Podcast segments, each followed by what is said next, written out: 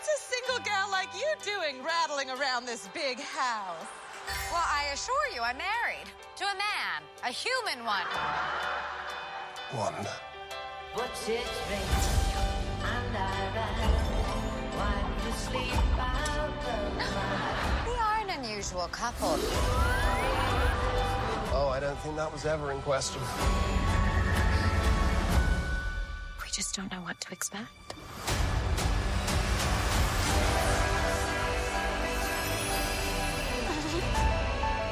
Howdy, neighbors. Hey, bud. Wanda, what's up? Who are you? I don't know.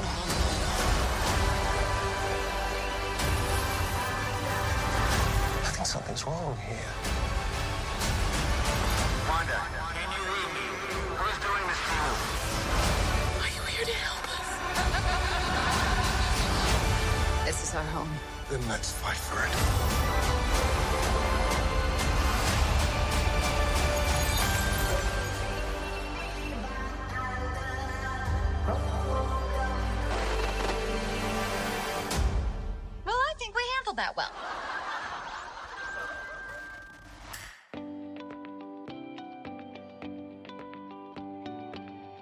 This podcast is sponsored in part by Benjamin Hart That's me! and yours truly, Zac Arnold. And by participation from listeners like you. So let's tune in to another episode of IPC. IPC. IPC. IPC. IPC. IPC. IPC. IPC. IPC. The Intergalactic Peace Coalition podcast. All the galaxies. All for you.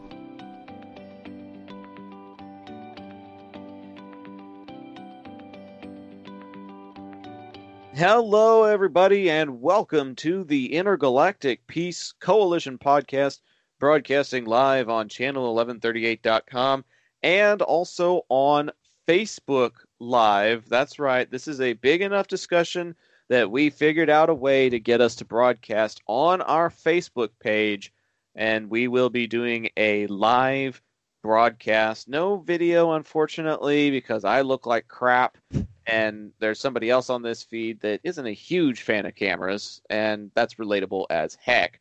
But we are here to bring you a full, in depth discussion of season one, particularly the season finale of the Disney Plus MCU show, WandaVision. I'm Zac, if you're new to the program, and we appreciate you tuning in. And joining me on this very special episode is my co host, my bud. He's been here since episode one, and he's here for episode 319. Please help me welcome Mr. Ben Hart. How's it going, everybody? How's it going, Zac? It's uh, it's it's a momentous occasion. Been looking forward to this for a very long time, um, because uh, we've been holding out on this. You know, we we we've waited anxiously until the end of this season, which just so happened to end today, and uh, to finally talk about this amazing, amazing show. And there's a lot to talk about, as you can imagine. Even just in the finale, there's a lot to talk about. Um, and we got the whole the whole series to talk about. Um, series season, I don't know. It's it's I think it's just a one and done season, but they might do season two. I don't know. Um, but I'm very very happy with what we got, and I'm looking forward to discussing it. Yeah, it said on the on the final episode this is the series finale. And for those of you that are listening live, I want to go ahead and put this out there now. Spoiler alert. We're going full-fledged spoilers on this. We will be talking about everything that transpired during this final episode that released today, March the 5th. In addition to all the previous episodes, this is going to be a spoiler-filled discussion. So you have had your warning and uh, that that is the only warning that we're probably going to give because yeah, it says series finale on the last episode there. And what was interesting about that final episode, did you notice there wasn't any intro? There was no there was no intro music. It was just the whole previously on WandaVision, but we didn't get like the the generic sitcom TV show intro music for WandaVision like we did for all the others. Yeah. Uh, was it the same for the last episode too? I think because they like the last episode was kind of like, okay, the jig is up. We're not doing this anymore. It's it, this is full on. you know, MCU style. Um, I feel like there was something there, but yeah, it's you know, it, it feels jarring after what you know, eight episodes of uh, you know, these crazy intros, and we're just nothing. We're just going straight into it. Yeah, it's like, okay, enough pretense. We are just going right into this.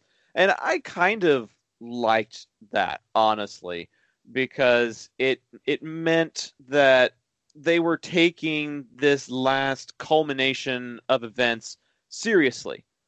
It, it was like, yeah, we're done with the episodic format. We are ready to show you what we were supposed to be showing you all along. If there's anything to be learned about WandaVision, it's that it is a slow as heck of a burn. yes. Like I had a lot of people tell me that they quit watching because it it was just too long. It was just too much. Like they they they couldn't get past the first two episodes or something like that, and it it was it was just it was just too much for them. And I get it. Like for those who aren't really interested in old school sitcoms, seeing the set of the Brady Bunch or the Dick Van Dyke Show probably wasn't for you. But I don't think it was necessarily meant to be about you, to be honest. like, that's that's the point. But it was it was still a- an enjoyable ride for me. And our friend Steven Schinder in the channel 1138 chat says that I didn't think it was too slow, but he was disappointed with the Quicksilver reveal. It felt like Iron Man 3 all over again. Do we want to try Oh. and do this chronologically or do we want to do this topically? Because the Quicksilver thing is something I have a lot of thoughts about. I have a lot of thoughts on it too. Do we want to just get into that right now? By all means, let's just Yeah, do let's do it. Let's That's do a great segue, Stephen. Thank you for that. One of the last things to happen, we're going to start first with it. Well, uh, it wasn't necessarily one of the last things. I mean, he did show up kind of in the middle of the series. The problem was we thought we were getting the Quicksilver from the Fox universe, and it turns out we just got Evan Peters pretending to be the Quicksilver from the Fox universe. It's apparently the same guy in the same body with the same personality, but it's not him. It's not Peter. It's not Peter Maximoff. It's just some guy. It's just it's just some guy named Ralph Bohner, which eh, Boner. Everybody gotta laugh at the boner joke. uh, hey, you made an Evan Peters penis joke. It's funny. Yeah, yeah, yeah. Like, I was really disappointed with that, mostly because I am such a big fan of the Fox Marvel movies. Like, I know that they are not as immersive or comprehensive as the Marvel Cinematic Universe, but when you look at them at face value for what they are, they are not bad movies. And I just feel like the the Fox Marvel universe and Evan Peters' Quicksilver in particular deserved a little bit better than that. Yeah, it's just it's just really a weird choice to like do all this knowing what the audience knows and teasing us with this and going like, "Oh, look, it's Evan Peters." And then going along with this and then you know what the audience is going to expect. You know what people are going to assume that, you know, this is the crossing of the streams, we're coming up on multiverse stuff, you know, Streams, is that a Ghostbusters joke? maybe it is. Maybe it is. Maybe because i love my unintentional puns. But uh you know it just it's just weird to get all that and have the culmination. I was generally like looking forward to the reveal. I'm like okay here we go. We're gonna get the final explanation of like what's going on with quicksilver and it's like oh yeah you're just some guy being controlled you live here. And i'm like what? That doesn't like that doesn't make any sense. Like why would you do that? Unless like there's some you know fake out here that we're supposed to come with reveal um later in multiverse of madness or whatever like that. I this is incredibly disappointing to me. Now i think like Yeah. overall the, the wanda story the vision story that was all really really good really really well done but you know i was really invested in the quicksilver stuff. And you know it just kind of uh. like they just threw it away. And i'm like why? Why? You, you had a chance to like do something really cool with that. And i'm not saying spend a whole lot of time on it but just give us something. And you could have had a one scene at the end where like oh yeah go back to your universe or whatever or you know explain what happened.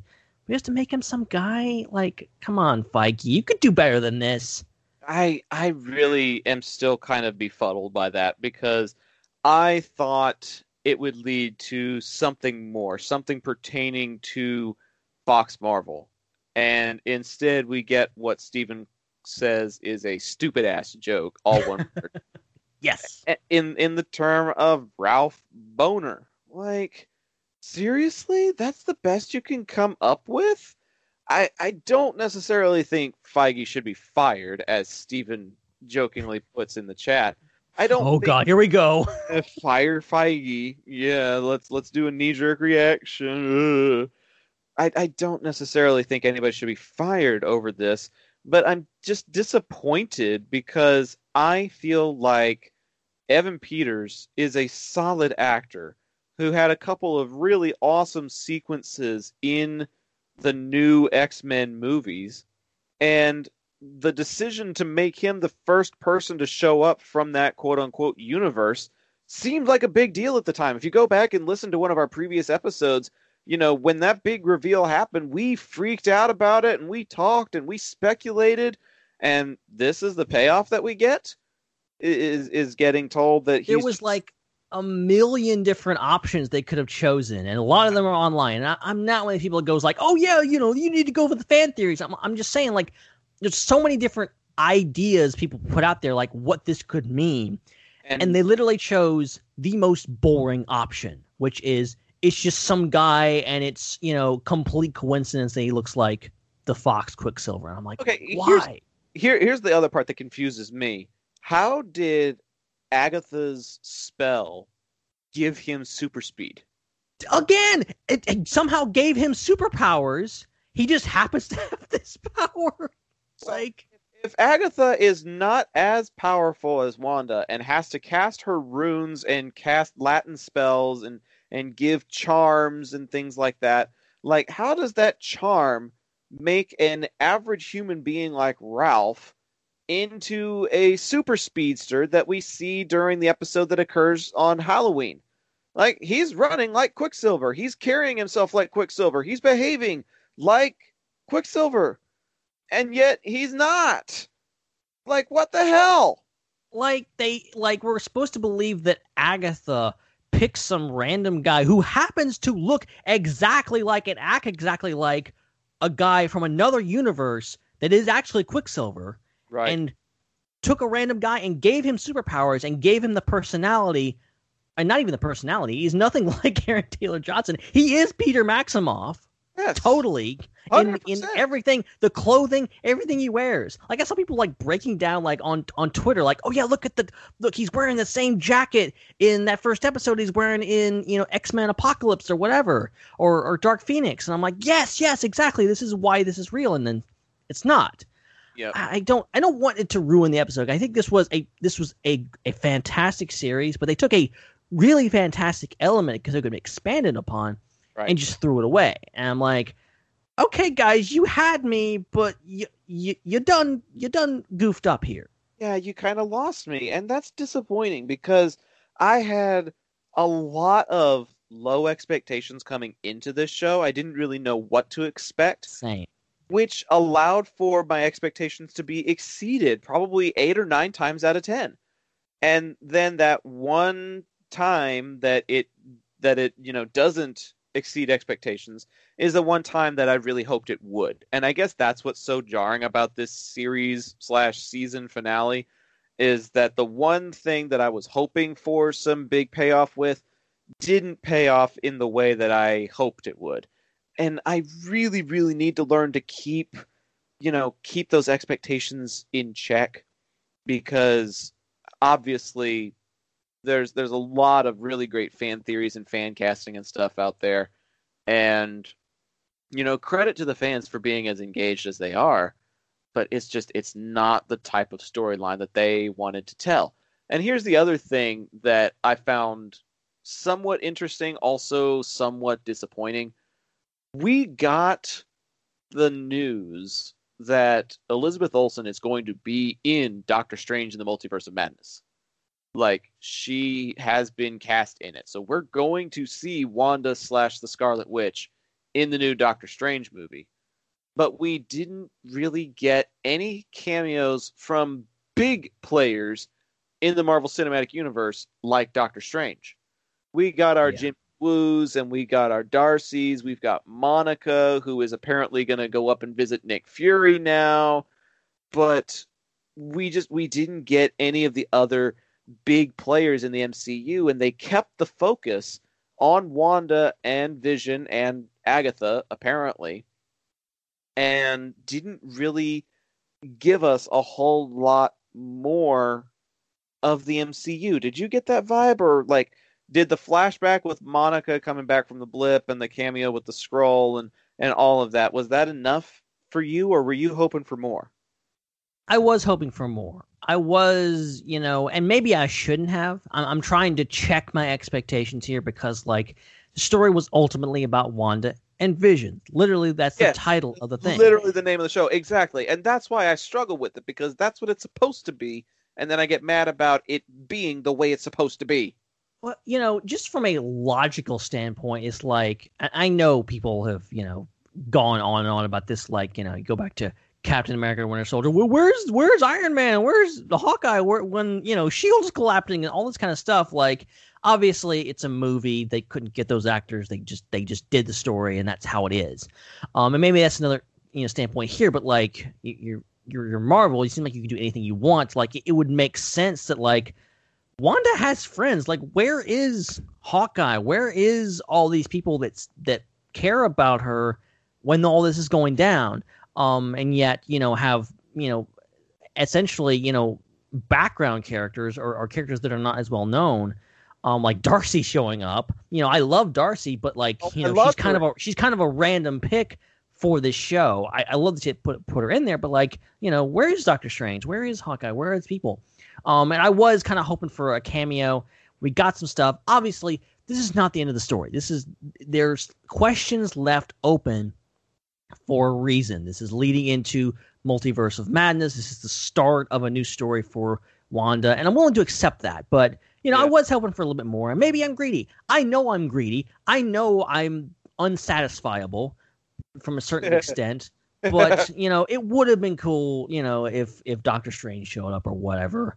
Um, I, I- I did really like what they did, especially in the finale with with with Wanda and Vision and and her giving that, all that up, and this was very emotional. But again, I was like, you know, what is this really how it's going to end? Like, is she going to lose her kids? And like, it's it's a lot to take in, and I'm not, I'm still not sure how I feel about the the finale. Um, I really love the series overall, but you know, there is some things like the Quicksilver reveal, like the Yeah. Quicksilver non-reveal, I should say, Yeah. um, and just a few other things that kind of like, ah, I'm not sure about this. I'm gonna have to go rewatch it. So, as of now, I've only seen the episode once.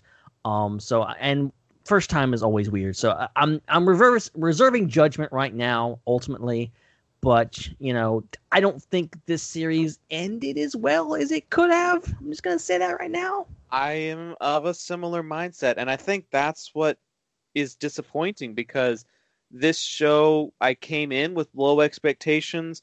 They started exceeding them, and then like I would say the last two episodes were not what I was expecting them to be. Like I would have been okay with the season ending on a cliffhanger with Agatha doing the name drop of Scarlet Witch. That would have been interesting. Because in my opinion, the two best episodes were the ones where Evan Peters shows up at the end of the episode. I think I think that was the best episode of the season because you have the Wanda and Vision confrontation in the living room where he's starting to have some self-actualization. I Oh, yeah. thought that, I thought that was like super telling that a part of we we find out later that he's a part of her.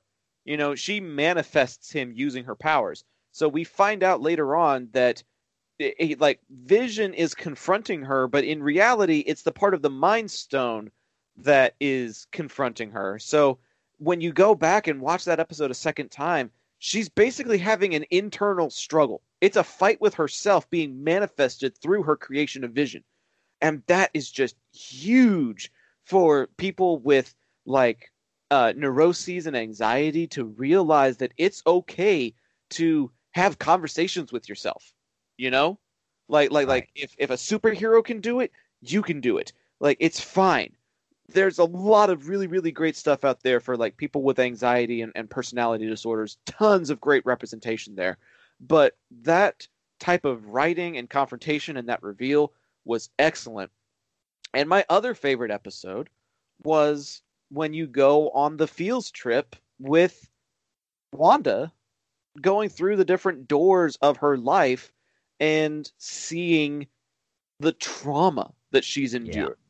Like, yeah, losing your twin in Age of Ultron is a pretty big deal, but losing your parents the way that you did, losing vision the way that you did, like you start to realize just how much crap this young woman has gone through and you start to sympathize with her a little bit more even if she's openly admitting that she could end up becoming a villain at some point. It's a really really interesting concept and just a really well written character Oh yeah, like the the character study and the journey we go on with Wanda is in this entire series is phenomenal, I think.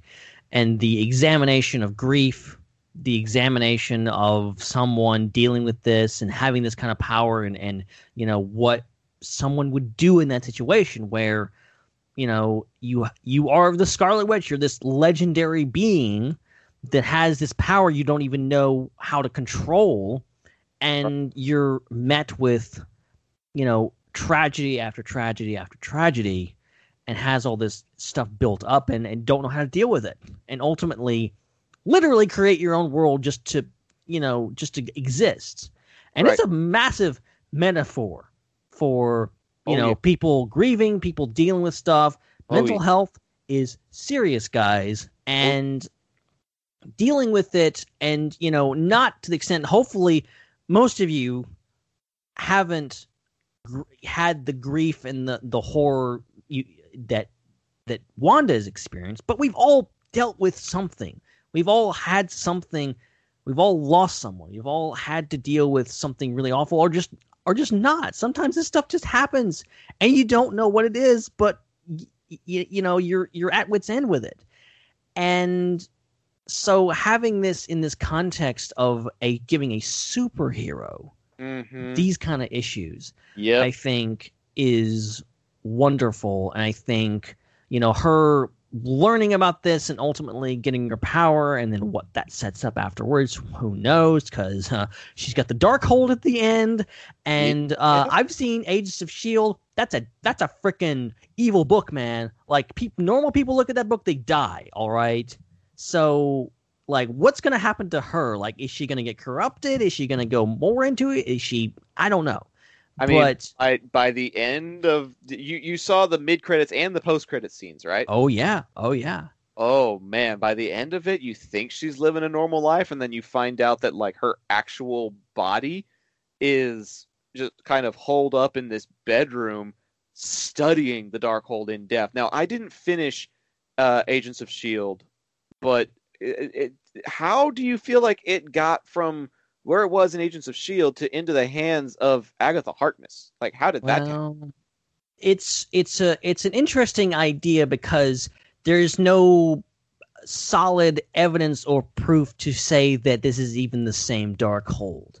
Um, because by the end of Agents of Shield, Agents of Shield as a show was like really into like the tie-ins in like the first few seasons, and then by the end of the season, like the snap and the blip don't happen in Agents of Shield. They talk about Thanos and it just goes by. So by the end of it, you're like, okay, this must be set in an alternate universe or something because this doesn't make a lot of sense. And the Darkhold that appears in Agents of Shield obviously looks different. I think other people pointed out that the Darkhold in Agents of Shield is explained to have uh, the ability to change its appearance every so often. So like it could fit within like there's no like canon breaking thing in here. You could say it is, but um, there's no seems to be a, a disconnect between Agents of Shield and and the main MCU. With that said, I think you can take a lot from what happens in Agents of Shield because, like, you know, I, I'm fuzzy on like what actually happens, but I know the Darkhold comes into effect. Ghost Rider's on the scene, and there's a lot of crazy devil stuff happening, and then there's LMDs, and the LMDs are the only people that can read it because they're robots, and then one of the LMDs reads it and then becomes super evil and then creates this whole like alternate dimension. It's crazy, all right? It's crazy. All I'm saying is Darkhold bad. Darkhold very, very bad. And, you know, I worry for Wanda reading this thing. Page turners, it is. Um, and uh, going off on this uh, Darkhold binge because uh, it could be dangerous. Man, I'm I'm really curious because if she was doing all of these things under chaos power, then what kind of power will she possess when she's finished studying the Darkhold? I mean, Agatha said that she's more powerful than the super, the Sorcerer Supreme. That was She- a, that was a nice little reference. I was just hoping for a little more Cumberbatch than that. Yeah, yeah, we've been we've been uh Cumberwatch has been not fully uh fully served lately. Um but we're going to get him in the future. I'm just curious how he's going to, you know, what's his excuse? Like, you know, wh- what's he been doing? He's been on vacation or something. I mean, after saving the universe, wouldn't you take a vacation? That's it. That's it. That's that's that's a that's a fair point. Fair point. Man, I I'm, know. I'm Wong is pissed off wherever he is. Wong is like, I didn't get my tuna club, and also you had a job. Strange. What the hell are you doing? You had one job. One job. Well, I mean, Wanda really. eh, what, what's what's funny is this episode was, or or this this series was literally so self-contained Yeah. that you didn't really need to bring in anyone else to intervene. Like by creating the hex, she kind of created her own little corner of the world, her own little corner of the universe, and only people who knew what was going on were the ones who were privy to it. As far as everyone else was concerned, the business in Westview was just business as usual. There wasn't anything weird going on. There wasn't anything weird coming out of that quiet little town. So, you know, uh, the, who who cares really? Nobody seemed to care until you know Sword and the FBI showed up. Right. Right. And you know, it's uh you know, and the inhabitants of Westview is something that uh very interesting. I almost thought and people were talking about it, I thought they were going to go like a because Monica gets her powers from going through the barrier. I thought like everybody inside got affected somehow. And like they were gonna bring like mutants into the MCU somehow. This is this is wild fan theory territories. I should not be disappointed it didn't happen because this is crazy talk. But you know the whole idea of that, and you know I, I don't know. There's a lot, a lot going on, and they do a lot with the with the with the final episode where they're like she like wakes them up and they're like you know, and then and then they're kind of looking at her when she leaves town at the end. I'm like, They're just- wow, they're they're they're kind of like scared. subdued. I would have think they would be like rioting against her. I honestly thought that when she did finally awaken them, that they were going to revolt.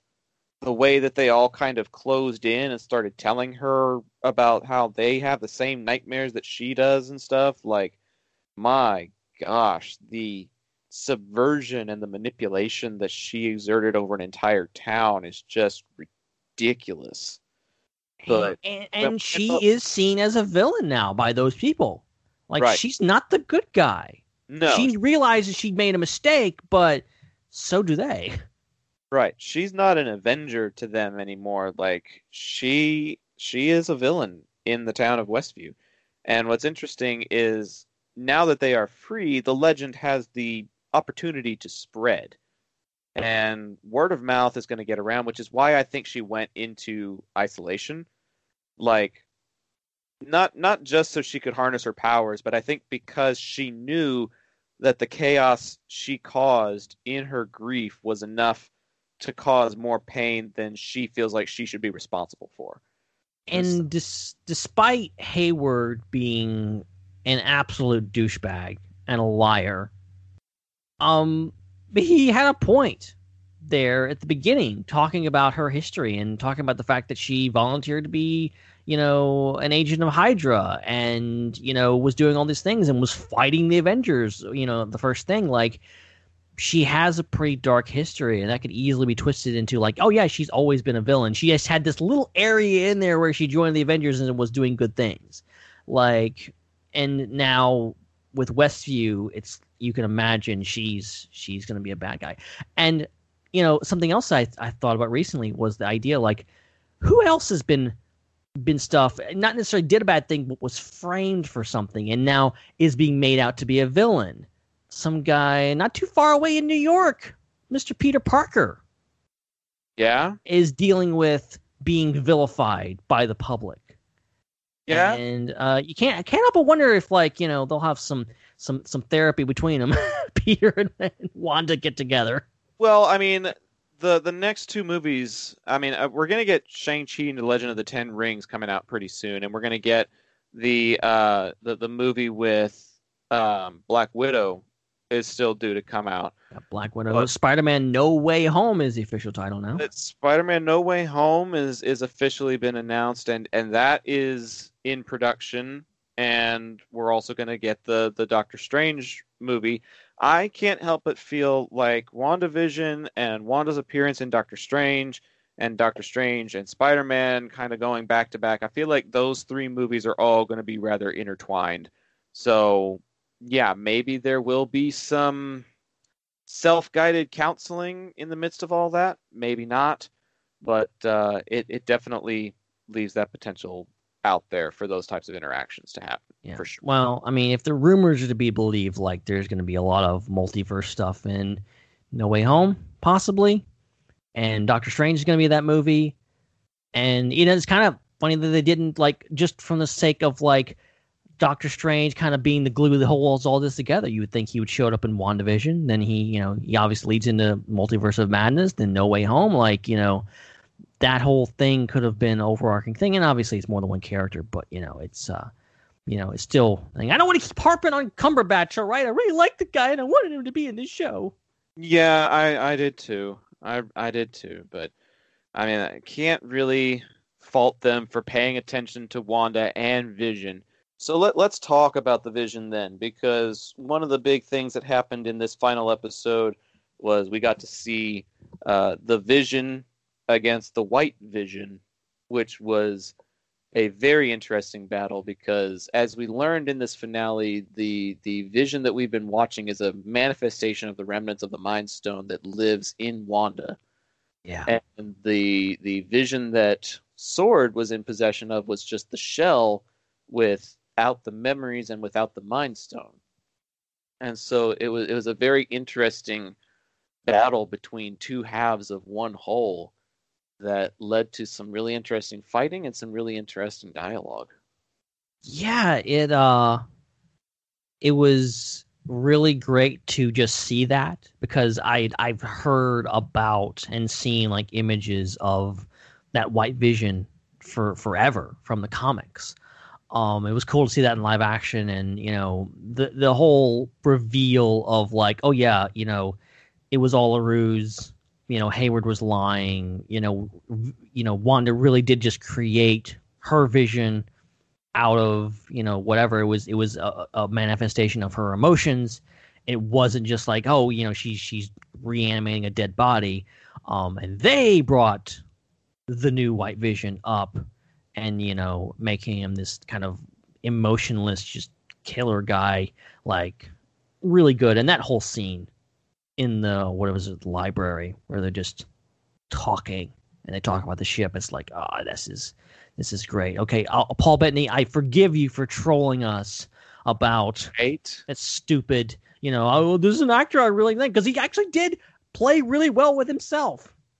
Oh, he did. He did because not only did he have to play the Vision, but he had to play like the Vision in two different styles because one is more stoic and computerized, and the other one is is more emotion driven. And so it was it was almost like the classic mirror sequences of old TV, but now with with CGI, you're able to have dialogue with yourself basically, and that was that was really cool to see and you know it, the, the conversation about the i think it's called the ship of theseus is what they yeah, called yeah, yeah, yeah. about how there's a, there's a ship in a museum and as the wood rots uh, it, it gradually gets replaced, and the more parts get replaced, is it still the same ship?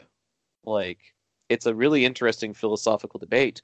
Like, is this still the same ship? It has the same dimensions, it has the sh- same history, but it's not made of the same materials anymore. Is it still the same ship? And it was it was just a really really fascinating dialogue between the two of them as the White Vision comes to some self actualization, some self realization, as Vision is able to tap into its memory cores, and you see some of the flashbacks of the different things that the Vision has experienced, and you're like, Mhm. wow, that man went through a lot. And uh, what's really weird is he just kind of disappeared. Like we don't really see his fate. We don't know what happened to him. He's just he's just kind of gone. Like, yeah, I mean, and he has he has all the memories of Vision in the hex. Right. He has that thing. So essentially, that Vision survived. The Vision lives, you know, in one form or another. Um, and so that whole thing, I, I love the whole like like they he goes in there. You know, his whole mission is to to destroy the other Vision and then Vision starts talking to him. He's like, "I require elaboration. Like, no matter how what they did to him, they still couldn't pull the true Vision out of him." And you know, I love the the, like the very literal like, you know, this most human version of Vision that we've seen going against this most robotic version of we ever seen, and then being able to meet in the middle, basically and you know come to an agreement that like you know we're we're- we're both vision you know we're both two parts of the same thing and now they're one because you know he was a memory and he's gone but the white vision persists and you know it'd be interesting because he he can or at least the old version could change his color so like i'm assuming you know like is he going to continue on without you know his emotions and his color how's he going to come back into play? You know, what's Right. what's going to happen with him? You know, because now he's out in the world and he has all these memories, and you know, so is Wanda. So Yeah, but we see what comes of Wanda. We don't see what comes of Vision. So right, I can't help but wonder if we end up seeing the White Vision again in one of the future movies or TV shows in some capacity. Like Marvel's not the type to just make a character disappear for no reason. He's got to be coming back in some form. I would imagine he'll. I, I would I would assume as soon as maybe even Multiverse of Madness, him showing back up, and maybe getting more of a resolution or you know a, a more of a definite like okay this is his purpose now. You know maybe he rejoins the avengers whatever. And you know maybe it's not as uh storybook ending as we want it to be. You know maybe they come around. I think in the comics like it's very like tumultuous. Like wanda and vision get a divorce because vision's like um i don't do that love thing anymore so uh you know whatever but he has his memories so maybe this will change him It, it's so fascinating to, to take a look at this incarnation of the Vision, though, because even though he doesn't quote unquote do these these, these certain emotions, you can definitely tell by the way he carries himself and his mannerisms that he does care about what happens here. Yeah. And Absolutely. all, all, all the way up to the point that when it came time to say goodbye, you actually saw a tear trickling down his cheek. yeah so man so just incredible like i love that character and you know what they've done with him so far and what they did with him here is just so good Did you know that Paul Bettany almost gave up acting? he did i i've heard him tell the story about him like i think it was an agent or something told him like you're you're never going to work again and then he got the vision job Well, he got the he got the Jarvis job at first. He he he he did the Jarvis gig once or twice and wasn't finding much anything else. And then they offered him Vision in Age of Ultron, and the next thing you know, he's an Avenger. yeah And then and he's got his own TV show, and and he's having a cameo with himself, which is crazy. Like, imagine going from being told that you're never going to act again to being in the Marvel Cinematic Universe. What a change in careers for Paul Bettany. That's just amazing. And you know what's funny is I remember distinctly watching Age of Ultron you know, I don't know if it was the first, second, or third time I watched the movie, but like remembering watching it. I, of course, I've kind of gleaned a lot of comic book knowledge, even though I don't read the comics. I- I've gleaned a knowl- knowledge from you know podcasts or whatever, and I always heard about. Okay, yeah, Wanda Vision, they had a relationship in the comics, and then you get to that point in the movie where she's in the she's on Sokovia. He swoops down and picks her up, and I'm like, oh, look at that cool little nod to the comics, you know, where you know obviously they're they're making you know they're, they're making you know light of their relationship that's never going to turn into anything though. You know th- they're never actually going to do that. That would be weird. A robot and a woman that's just that's just weird and stupid. And they're never actually going to do that. And then here we are. How wrong i was. I mean, they did a robot and a woman in Star Trek: The Next Generation, so I mean, the precedent's definitely there. that's true. That's true. So But- uh, i guess it was about time maybe not maybe not to this depth to this capacity though because not only are you exploring witchcraft but you're exploring uh, the new sword division which is like the replacement of shield. You're you're learning more about who wanda is and what she's capable of. Like there's there's a lot of stuff in this series that you kind of have to do some research on to make sure that you're on the same page with the storyline that's being told. Because if you're not, it can it can spell trouble real quick, and you kind of have to watch this show now in order to know what may happen next. yeah. Yeah, and that that's gonna be the thing. It's like you know this is this changes the mcu this changes everything. And you know you're gonna have to you have to sit down and watch all this to get the full picture and, to know what's going on in doctor strange too like you know this is big stuff Did you see the post that the WandaVision people on Twitter made about like all the eight or nine movies that they recommend you binge before you see this episode? i did i did I was like, you're lucky that I actually took time to read this, let alone actually fall through on it. ain't nobody got time for that I nobody got time for that. I got too much other stuff I'm doing. I called two baseball games on the radio yesterday and called two more today, and I'm doing another one tomorrow. On top of this, like trying to sit down and watch like seven, eight, nine movies and various TV show episodes, like that just ain't gonna happen. um so i i don't know if we talked about her yet much but uh monica rambeau Yeah. is a character that I really, really enjoyed in the series. I will say for the finale, little lackluster. Would have liked to seen more of her. I think she just has like one big moment where she stops some bullets because Hayward is just a c- complete psychopath and he tried to shoot some kids and uh, she stopped him. But like it's uh you know I think her trajectory I think is going to be really interesting to follow over the next little while. I'm assuming she'll be in Captain Marvel 2. It just comes out, I think, in November next year, and a bunch of other stuff. November of next year, not November of 21. Yep, 22. November 22. I looked it up. Damn it. That's a So we got a little we got a little while. that's a But long- hopefully we'll be able to go to the theater then. Yeah, maybe things will be at capacity by that time. We can hope. Hopefully. How are you handling COVID, man? I feel like I haven't asked you that recently. Like, how has it like been been doing for you? Um so it's been good. I um I was at work yesterday and we are even though our state has decided and our governor has decided um yeah just leave the masks off no big deal I, I think I Yeah. think you know I think you know how this is because uh I'm in Mississippi you're in Texas we both have governors on the same page apparently Those are the two Um, states. Yep. so uh people are already kind of lax, have been lax for a few months, and now this is making it more lax, but we're holding firm on the whole mask thing. And uh three people walked in. I'm like, um, you need to wear a mask. And girl looked at me and rolls her eyes and walks out. And I'm like, Yep. okay, whatever. like, Like you can't wear a mask for five minutes to get your food. Like, come on. Some of these some of these stickers that say mask required are getting so used and so old that they're starting to look like all the other stickers now. Yeah, I mean, we've been at this for a year. Ain't over yet.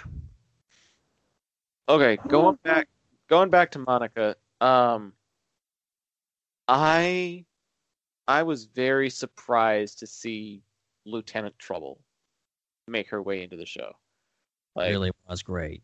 It, it was it was so fun and actually gives some credence and some importance to Captain Marvel, not only for Monica's story but also for Nick Fury's and the Skrulls storyline. Like eventually she's gonna keep climbing the ladder until there's nothing left to climb. I can totally see that from from uh from from wow, I'm losing my words here. Help me please. No biggie, no biggie. It it, it makes me want to go back and watch Captain Marvel, which is the first time that's happened in a while.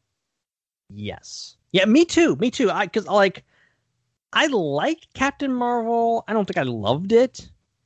But like this has legitimately got me like okay, I need to go revisit that movie. Like that was that was I need to go back and see how that and then people were like comparing her performance like the the young actress actress's performance to uh Teyonah Parris and they're like she's like spot on like just incredible so I yeah I want to go back and revisit that and see how close they are Crazy. Well, um, she the her her trips through the hex have caused her to be something a little bit more than she currently is, and uh, that was on display in the finale as well as a host of other things. But that was that was also really fun to see. Her getting her powers and going through the hex again um crazy. Like you know and like i'm curious like what is her powers? Like we don't really see a whole lot of them she can not die when she gets thrown to the ground. She can do a superhero landing. Um she can block bullets but that the blo- bullets go through her and slow down like there's a lot going on there. And like it seems to be maybe captain marvel-esque powers but still different.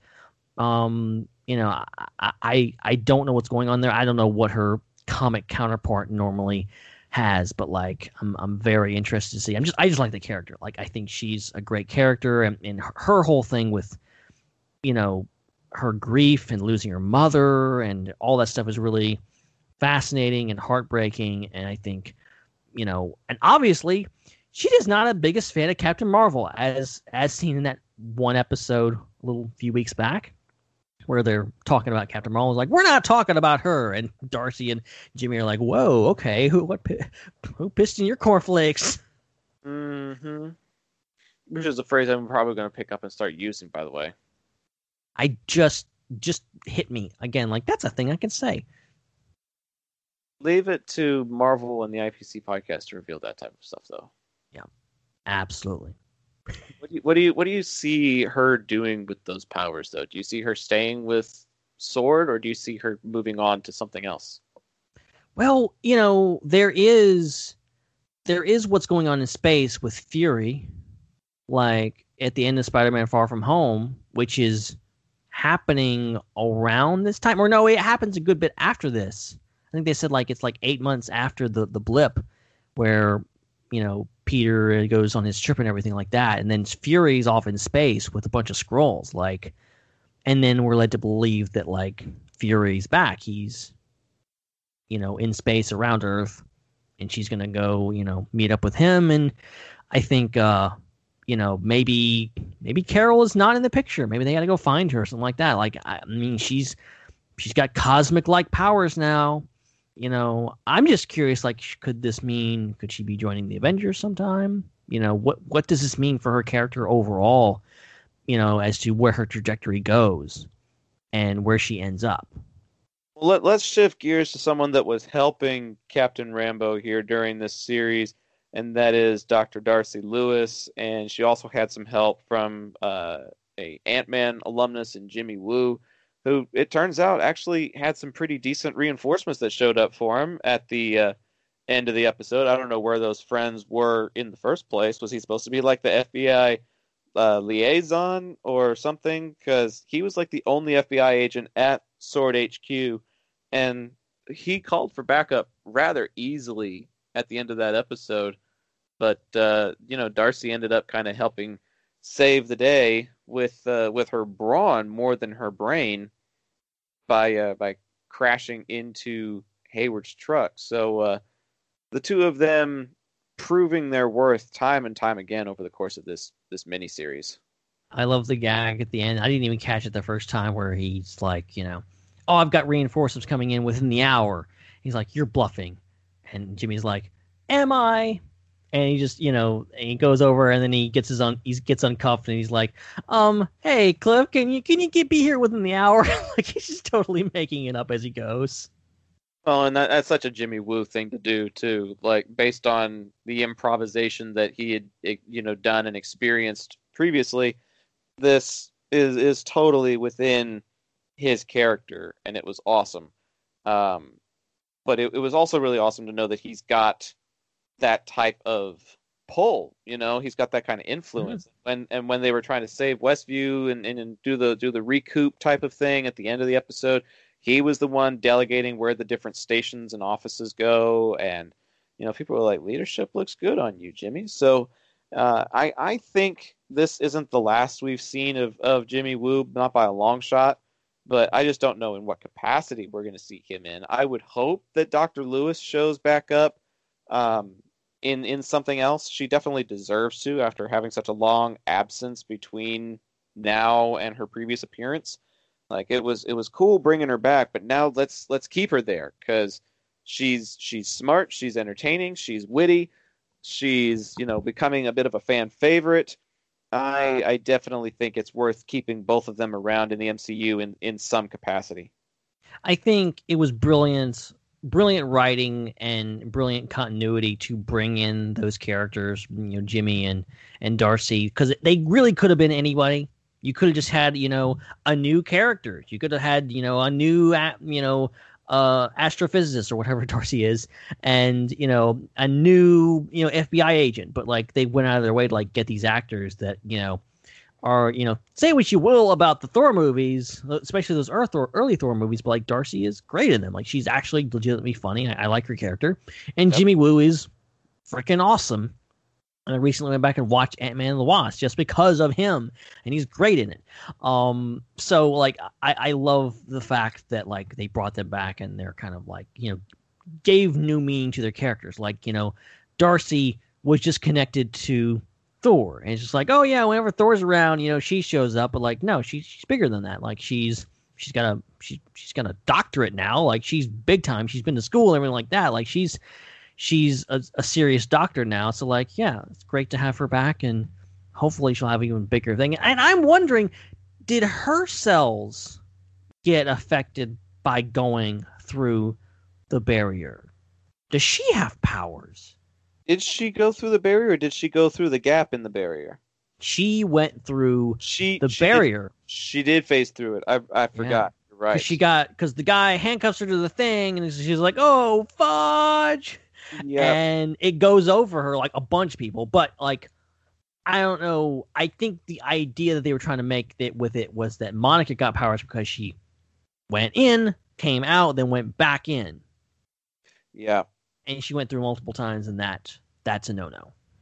I guess so because they, they said that it rewrote her cells on a molecular level. So she's she's basically a, a, a hero now. Like she's she's gonna she's gonna be a powered person, which is cool. Like she definitely deserves that after after all that she's been through.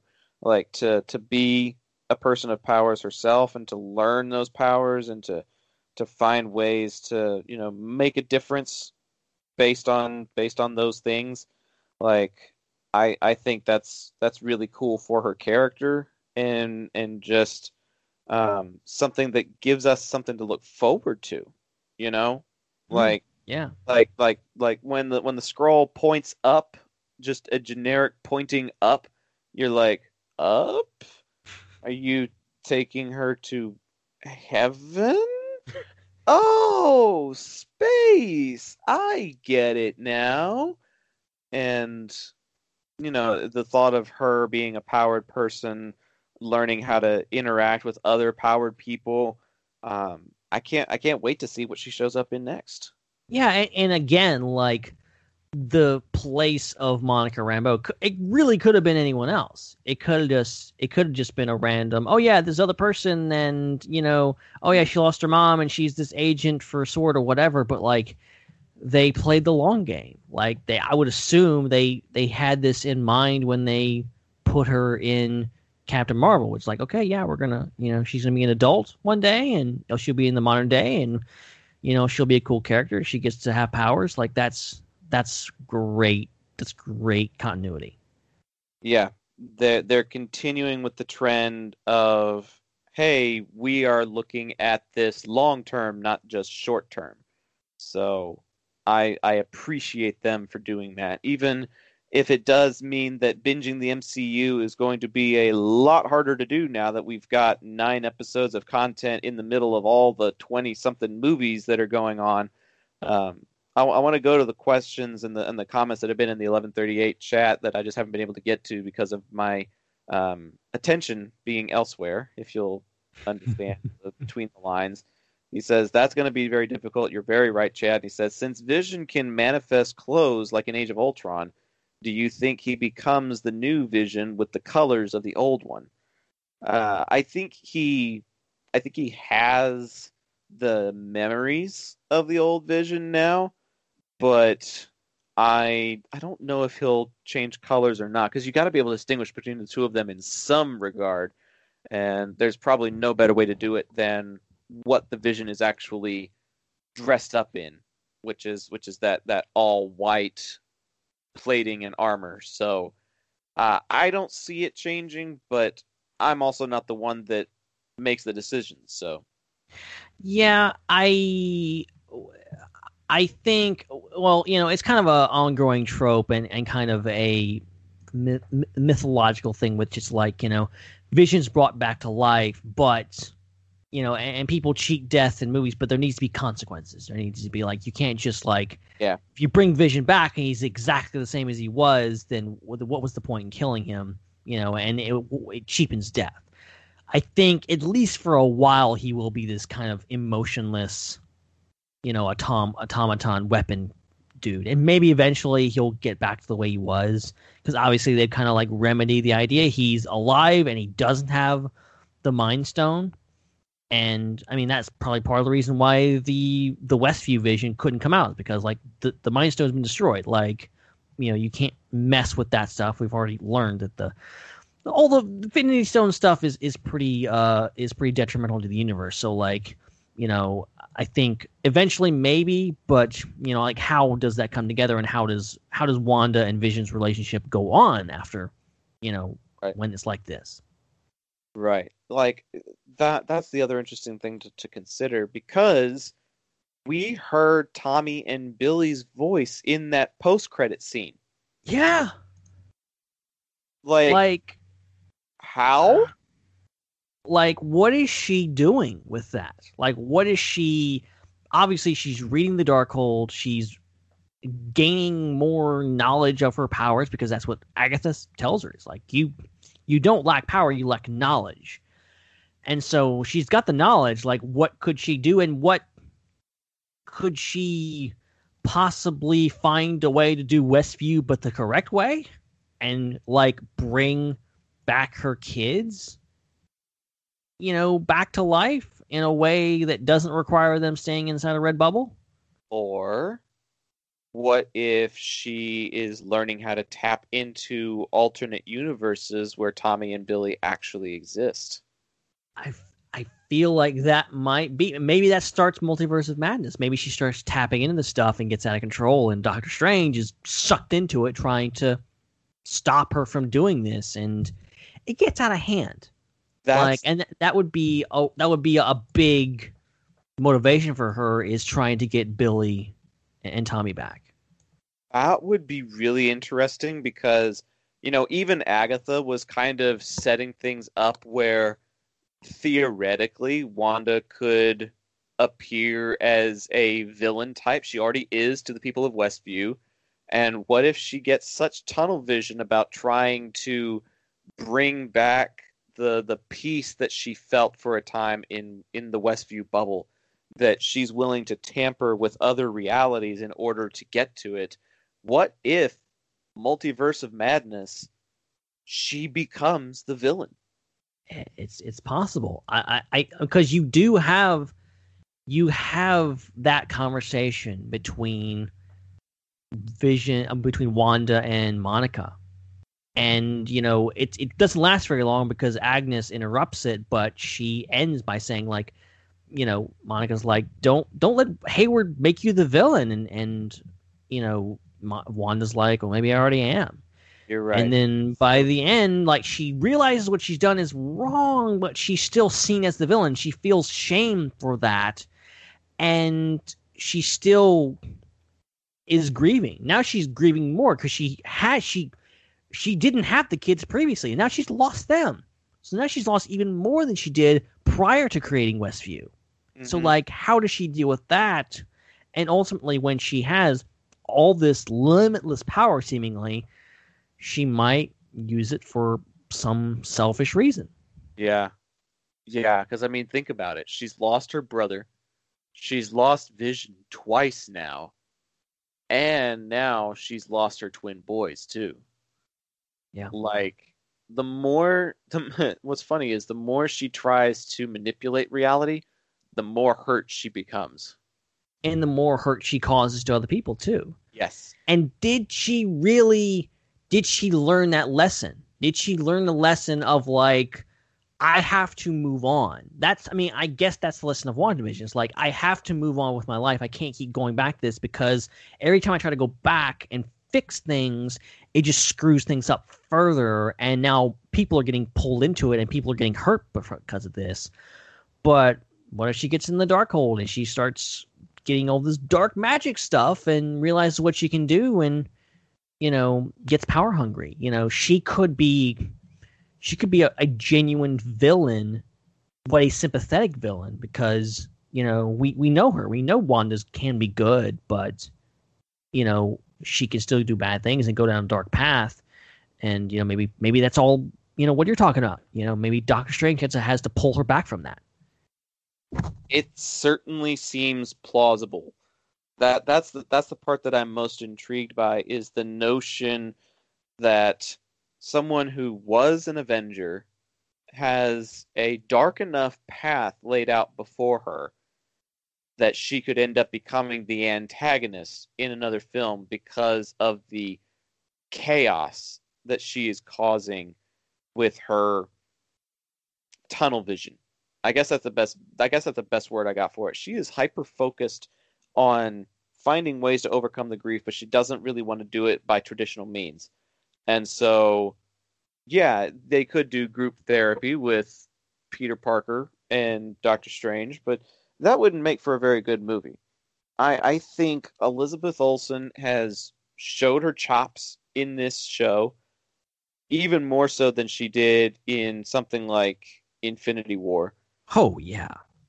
And she now has the prowess and the range to be able to be the antagonist of a film.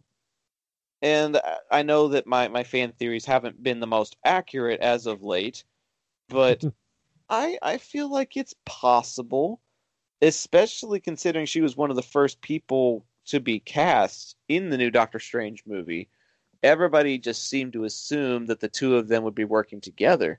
But what if Strange actually ends up having to find a way to take her down because her power is growing too exponentially even for her own good? Because what's what's worse than a super evil awesome villain that wants to destroy the world and you got to stop him? What's worse than that? A villain that has gone that is actually a good person deep down but has you know fallen down a dark path and you know, and you don't want harm to come to that person. You care about that person. And after WandaVision, we deeply care about Wanda. And it's yep. going to be super tragic if she starts going towards the dark and does some even more bad things possibly and you know has to be pulled back from the brink and that could be a huge plot point i just i can't imagine her that looks like her astral projecting her body and sitting in a little bubble reading the Darkhold like that's straight up villain move. I'm sorry. There is Yes, some exactly. weird bad stuff happening there, and I can only imagine there's gonna be some bad stuff that come of that. Exactly. If the Darkhold is such a, a serious book as you seem to understand from Agents of Shield, and as Agatha would would uh, declare in this series, then to have somebody, you know, basically astral projecting a part of you to be living a normal life, and the other part of you holed up in a cabin in the middle of nowhere studying this ancient text then yeah, that probably spells trouble with a capital T, and that rhymes with P, and that stands for pool. uh, I'm sorry, I just had to.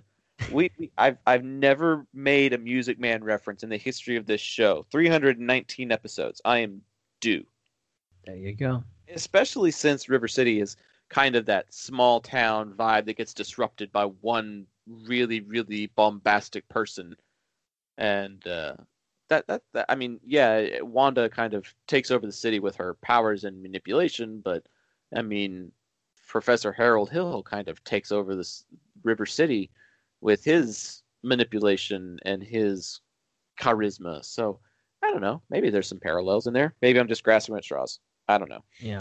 Yeah. But yeah. I mentioned I mentioned Agatha, and I, I feel it's worth bringing up her character and seeing uh, how how she turned out in this season finale. I keep alternating between season and series because I want to believe that there is more of this story to be told, but at the same time, there really isn't.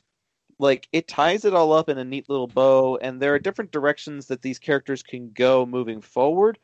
But I don't know if a second season of WandaVision is really warranted, particularly because of what they do to Agnes. Like, yeah. A- Ag- Agatha Harkness kind of meets her quote unquote demise in a in a really really interesting way that I'm kind of a fan of, honestly. Yeah, and like I'm glad they didn't kill her off. I'm glad she's there, and uh, you know the whole idea, like literally Wanda saying like, "Hey, if I need you, I'll come back for you." Like, I, I think Kathryn Hahn as that character was brilliant, and she's extremely powerful and very evil, and like. I think you'd be it, like the fact that she's there, you know, leaves the door open for like, hey, Wanda could come back and awaken her. Somebody else could awaken her. She could maybe break out herself and do even more crazy stuff in the future. You know, one thing that I want, I'm gonna I'm gonna go ahead and throw this out there really quickly. What I want is for Kathryn Hahn to show up in Multiverse of Madness, but she's not playing Agatha Harkness. She's actually playing Doc Ock. Oh, For those who don't know, Kathryn Hahn voices Doc Ock, the female version, Liv, in Spider Verse. I remember. I- that. I want that in live action. They have to do it now, Do they? Cause, or no, or no way home. If there's multiverse stuff in that, Well, but here's here's here's here's my concern. I don't think they've ever done two different versions of one villain before. I I like or or, or one character in in general. Like like yeah, there's two different versions of of of Doc Ock, but there's also like two different versions of Spider-Man, you know, like Miles Right. Morales. And they don't really do anything with with uh with Miles Morales' character so that they don't create a conflict of interest. But I've heard that Alfred Molina is supposed to be coming back, and he played Doc Ock in the original Tobey Maguire Spider-Man. yeah, yeah, there's that, and So- they've they've apparently got uh uh possibly what is it? Jamie Foxx is coming back as Electro. Yep. So there's there's That- a lot of like old school villains coming back. Well, there's there's a lot there's a lot of returning stuff because you you've got those yes, and then you've also got Michael Keaton as the Vulture, and they kind of teased at the Scorpion character at one point in one of the mid credits or post credits sequences, and if you're able to bring in say Wilson Fisk from the Daredevil universe, get Vincent D'Onofrio in the show, you could end up having a movie where Spider-Man is going up against the Sinister Six, and the six of them are all different villains from different universes combining to make up the Sinister Six. It's, it could be. It could be. Like, I don't know. Maybe, maybe what Wanda ends up doing, like, break something in this universe where you know now stuff gets starts you know folding into the universe and characters start popping up out of nowhere, and that's what Spider-Man has to deal with. Right. Right. And that's why there is so much potential for for crossover and and bringing a lot of comprehensiveness to it because uh, like phase 4 is seemingly centered around multiverses and and on reality manipulation. We saw it with the fake reality that Wanda created in this series, and we're going to see it in the Multiverse of Madness. It's literally in the title. So I I think there is definitely the potential for that, but we're gonna have to wait and see. I want to go over to the chat really really quick because there are some comic type questions going on, and I want to know if you have any thoughts on this. Um, George asks if we're going to see anything from the House of M storyline, which I really know very little about. But but he says the reason I ask is because House of M deals with Wanda losing her children, and due to that, she goes completely crazy trying to recreate them. Steven Oh. suggests that perhaps that can be repurposed, and I would be inclined to agree. Like she seems to have gone kind of crazy with the study of the Darkhold there at the end of the post-credit scene, and it's entirely possible that there could be some variant of that coming up in some capacity.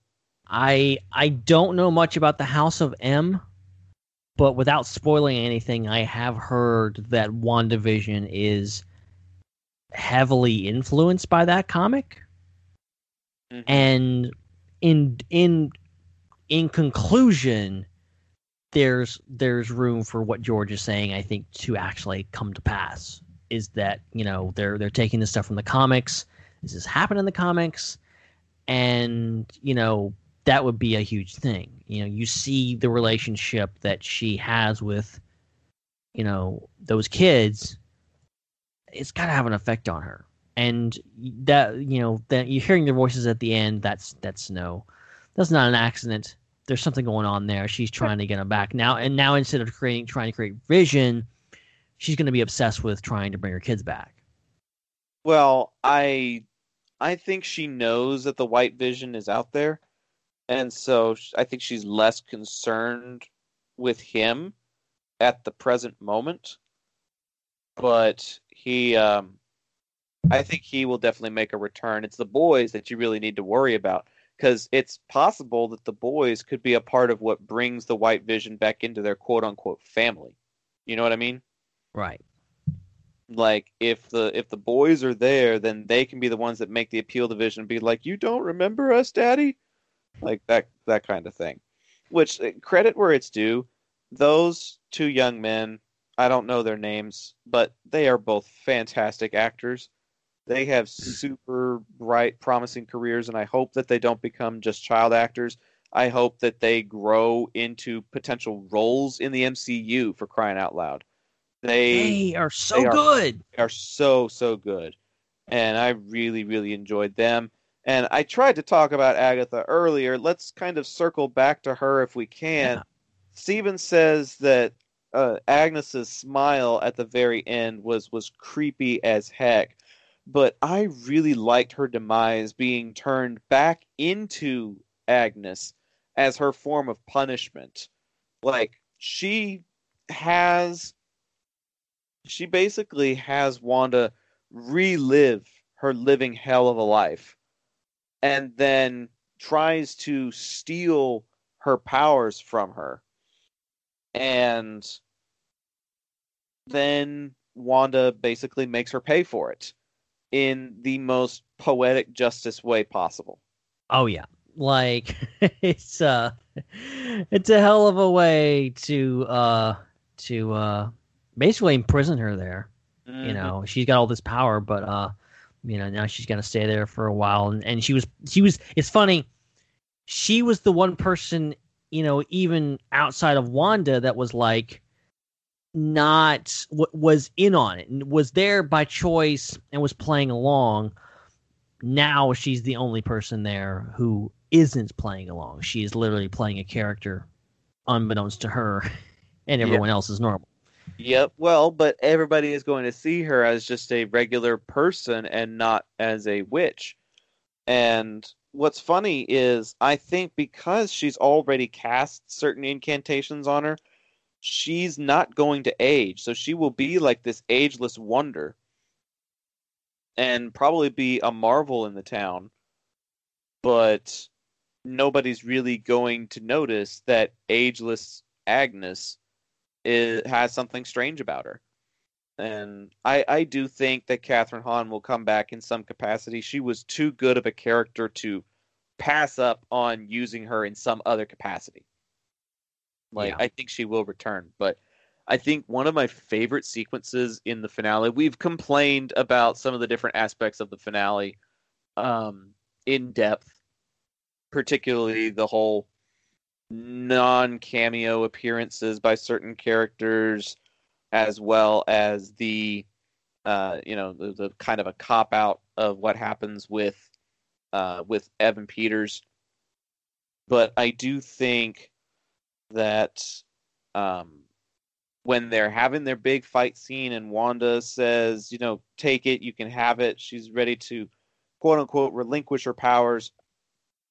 And then you find out that she cast a whole bunch of big ass runes on the walls of the hex and basically flips the tables on Agatha and be like, thanks for the lesson.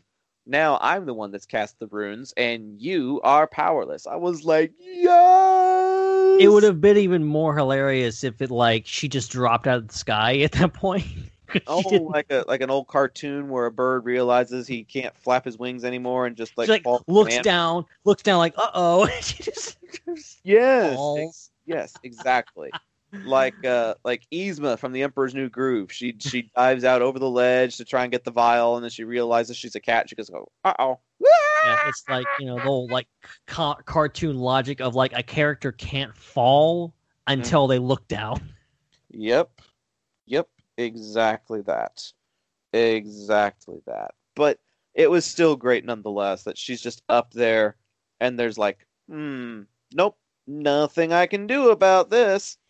And it was it was just it was so good. I was like, did she cast runes? And then they do the big panning shot of the different walls of the hex, and I was like, she cast runes! That is awesome! And she's so overconfident. Like she knows she's doing. She's the one person. You know, she knows Wanda has power, but she can manipulate her. And then Wanda just turns the tables on her. and It's so satisfying. hmm The one lesson that Agatha tries to like very, I I, I wouldn't say she was very cocky about it. Oh yeah. Like, "Oh dear, didn't you know that only the witch who casts the runes can use her powers?" Like very sassy, very saucy, very rude, and then Agatha takes it and is like, "Oh, oh damn," and Wanda's like, "Yeah." I know that's vague. I know that's vague, but when you watch it, you know exactly what I mean. Like she was she was just very very cocky about the whole thing. And it was fun. And I that was probably one of my favorite parts of of the whole thing was just how she basically outwitted the person who was outwitting her for a time. I thought that was great. Yeah, exactly. And yeah, it's just really satisfying and I don't know. I'm looking forward to one day maybe getting those characters back together. You know, I can't imagine Agatha Harkness will be a character that, that goes away forever and obviously Wanda's gonna be in play for a good while longer. She's got a lot of work to do for good or ill. Mm Mhm. Mm Mhm. She yeah, she she's got more story to tell. Obviously, we got to do a flashback and see what's happened to her prior, but now we have an opportunity to see what can happen to her in the future. She's definitely got a future ahead of her, and it'll be fun to see um, exactly what happens there. Are there any any other characters that you feel like are worth making note of? Oh man, um, there's a lot of good characters. Like you know, I love the whole supporting cast. I love uh, I forget the the actor's name and the actual person's name, but uh, it's uh, Herb is great. Um, there's uh, the, the guy that that Vision pulls out of the thing and talks to him for a second in the office. Norm? Norm, my God, that guy is an incredible actor. Like the performance he gives is just fa- fantastic. Yeah, I'm with you. I'm Switches back and forth. It's just great. What about um what about a favorite era? You know, as far as the progression of TV stories go, was there like a a favorite house or a favorite sequence or a favorite you know, costume scheme or something like that that you enjoyed the most? I um, look. I've grown up on Bewitched. It's one of my family's favorite, like old school series, and it you know it fits better than all the other ones because like that's literally is the plot of Bewitched is a witch living in modern society trying to fit in, and like taking that and and in that what was it the the, the third ep- the second I think it was second episode where uh you know it finally turns color and you know there's all that stuff going on and it's straight up they they just all of the the homages they hit perfectly. They just nailed the the aesthetic the the color the you know the acting you know and and just you got to hand it to especially Elizabeth Olsen for like playing like what is it 10 different characters throughout this series? Like you know each version of Wanda is different. You know the the modern family is is a lot different than the 80s you know family ties version. Like you know there's just so much she does there. And on top of that like being the whole scarlet witch thing and this emotionally tortured person. Absolutely brilliant. She's- She's got some phenomenal depth to her character, which led to some some really great quotes from this show. And I, I do think that there was one quote in particular that stood out head and shoulders above the rest. And it came in the penultimate episode when we've got a flashback at Avengers headquarters, wasn't it? yeah so it's kind of goes back to that you know we're familiar with the avengers compound from captain america civil war and it goes back to that but it's before that and it's right after age of ultron i assume and after she's kind of grieving about you know losing pietro and vision comes in and you know they're kind of witnessing all this and you know it's it's his kind of first little bonding moment between vision and Wanda that we'd never seen before. But Vision just freaking drops this truth bomb of a quote on us that I didn't see coming, but was so profound.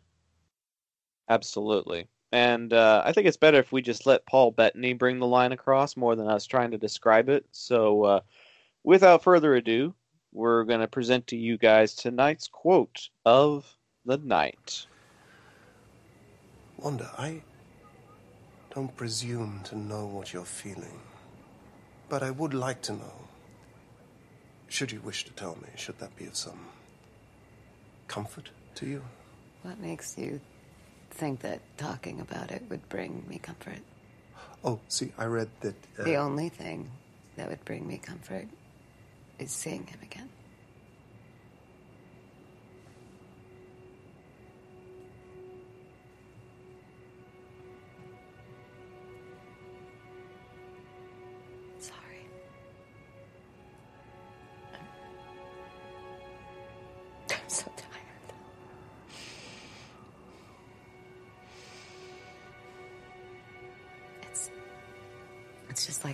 Wave washing over me again and again. It knocks me down, and when I try to stand up, it just comes for me again. And I can't. It's just gonna drown me. No. No, it won't. How do you know? Well, because it can't all be sorrow, can it? I've always been alone, so I don't feel the lack. It's all I've ever known. I've never experienced loss because I've never had a loved one to lose. But what is grief? If not love persevering?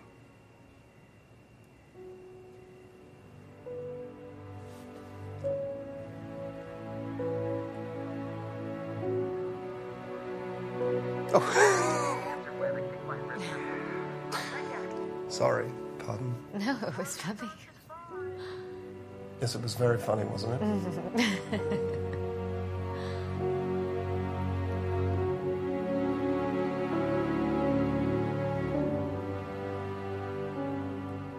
Man, that whole scene has been like super memed. Not gonna lie, like there have there have been a lot of those those panels where you're you they're pretending to watch a show of some kind, and somebody will take a clip from something else and then caption it differently, where it's like it's funny because da da da da da, and it'll it'll be like um, from the first Iron Man movie, you've got the the previous character that played Rhodey, and he's like, next time, and it's like it's funny because there isn't going to be a next time, or something like that. Have you have you seen those? I think I have. I think I know what you're talking about. Oh man, those are funny.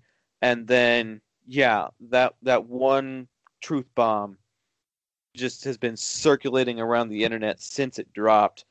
Such a fantastic quote, but my goodness, there are so many great quotes in in this show and it was really really tough trying to choose just one because it's a it's a really really well written series from from Oh, from yeah. from start to end even if i didn't agree with some of the storyline concepts the way it was written and the way it was executed was just super well done and super fun all around Oh yeah, it's just the the everything from, you know, the grief line to it was Agatha all along. Like just everything, like everything about the show.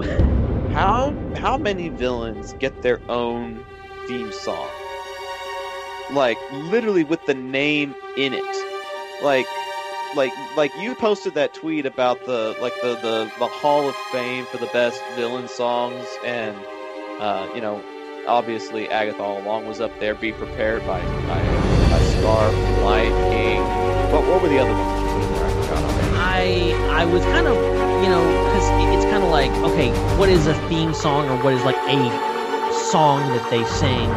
Um, you know, I obviously put the Vader in.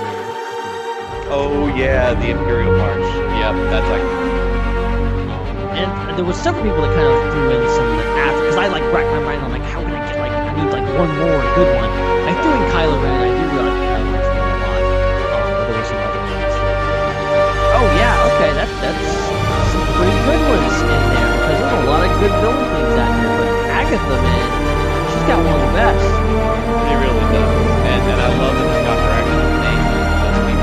doesn't have the name Scar in it. Like, the only one that actually has the name of villain in it would be like the Cruella de Vil song from 101 Dalmatians. That's, that's, that's probably up there I, love that. I loved how in the penultimate episode you actually are watching them watch the Dick Van Dyke Show because I have watched the Dick Van Dyke Show on Netflix countless times. And that particular episode with the walnut that they were watching together as a mm-hmm. family is one hell of a trippy episode. like I think I think he eats too many walnuts or something and then ends up having a nightmare about walnuts or something like that. And it is just it's creepy even for even for Dick Van Dyke standards. So it's a it's a really good episode and it, it got to take me on a little trip down memory lane, which was cool. And uh, I don't know. I think I liked that era the most, especially since it had Debra Jo Rupp in it. Mm-hmm. which was which was cool to see. I wish that she had been around in the '70s era and had been able to drop the the word "dumbass" in there at some point. but you can't have everything like that. That is fan casting to the maxing, but that would have been fun. But overall, it was still a really really fun series. I, I guess. I guess we go into to final thoughts and planet scores because I know I know we're getting short on time, but honestly, dude, if I if I hadn't come down with whatever this thing is, I could talk about this show for another hour. Because I feel you there. there's there's so many things to break down, and what's really cool is I've been able to geek out about this show in person with people. Like it's it's not something that I really get to do very often, where I'm a fan of something and then you know a, a more casual fan is also a fan of it and is getting really really into it. Like um, my pastor's daughter is also the stat girl for the baseball team that i've been doing radio broadcasts for. So last saturday she came up to me and was like have you been watching wandavision and i was like yes and she's like yes. She's like, "Oh, it's so good." and I was like, "Yeah, it sure is." And so then I talked to her this morning because I got up at like 7:30 a.m. or something or 7 a.m. to to watch this before I went to go do the baseball stuff. And I was like, "Yeah, I watched it." And she was like, "I tried to watch it, but I overslept, so I only saw like the first 15 minutes of it." And I was like, "Let me know what you think. I'm gonna be here at another game tomorrow." So it's it's like a communal thing. It's a community thing where it's like, have you watched it? No, I haven't watched it. You need to watch it. Have you watched it? Yeah, I've watched it. Oh, it's so good. Like like that kind of thing. And I enjoy that because I didn't really get to do that with the Mandalorian. When I watched Mandalorian, I had to go into like Facebook group chats to talk to people about it and stuff. Yeah. Yeah. WandaVision seems to be a little bit more accessible, and they are really, really enjoying what they're watching. So it gives me hope for Disney Plus originals and Disney Plus, you know, MCU series in particular. Um, we're going to be getting the Falcon and Winter Soldier in a couple of weeks, and then we're going to get Loki this summer. So there's going to be a lot of MCU content that we're going to be consuming this year, especially once you know we get Shang Chi and once we get um, the the Black Widow movie. Like, there's going to be a lot of MCU content that's going to be consumed this year, and a very hefty portion of it is going to be on Disney Plus. Yeah. And I tell you what, uh WandaVision going into this, I wasn't super enthused about it. I was like, okay, yeah, of course I'll watch it, but you know, I don't think this is gonna be, you know, like incredible. I think it's gonna be fun or whatever. And like now I'm like Falcon and Winter Soldier, Loki, they have a lot to live up to. Yeah, they got- I think this is an incredible start to the MCU on Disney Plus, and you know, if if they can somehow top this, I'll be oh, oh I'll, I'll be wowed, even more than I am now. Well, I I feel like the character dynamic that we're going to get from Bucky and Sam is going to be really good. But what's interesting is I, I've been finding out on different chat forums and message forums that we're looking at maybe only six episodes for this miniseries. Right. And I don't know what to make of that because it took a while before we got to like 45, 50 minute episodes in WandaVision. They started out as like closer to 28 to 33 or something like that. And if that's all that we're starting out with, with the Falcon and Winter Soldier, I hope that's not the case. Because I heard the budget for this whole series, like the, the whole thing for Falcon and Winter Soldier, was like $150 million or something like that Wow. like it's cinematic quality same as this show was so you know now that there's been a high standard set by this film it's uh it's it's time to see if the others can deliver hopefully they will Yeah, I think uh, Falcon and Winter Soldier and and Loki. I think I think they've got some some tricks up their sleeve that we don't we don't know about yet. I think they're really hopefully will surprise us, and hopefully they won't introduce another Fox character and then tell us that it's actually not a Fox character. Can you do that once for us, Feige? also uh our friend jake damon's fan theory about um uh, Reed Richards showing up. That didn't happen. John I was still holding out hope until the end. Krasinski made no cameos, my friend. I'm sorry. He just he oh, okay. I'm on Twitter. He literally just tweeted 20 minutes ago. Pretty sure Reed Richards will be in the next episode. Hashtag WandaVision. Good luck with- Jake, Jake, you too. You're going too down the rabbit hole, man. Come back. oh man. Well, By the way, really quick, massive, massive congratulations to Jake and his wife on the birth of their child. a gorgeous baby girl. In case you were wondering why Jake hasn't been on the show lately, you're like, hey, what's that guy been up to? Oh yeah, he been he been making a baby. All right. So and that baby is out. That baby is out. That baby is beautiful. And congrats, yes, to him and Sharon. Oh yeah. I mean, it, it's a it's a heck of a time for a baby to be born into the world. But if there was anybody that was up to the challenge, I would think it would be Mr. and Mrs. Damon.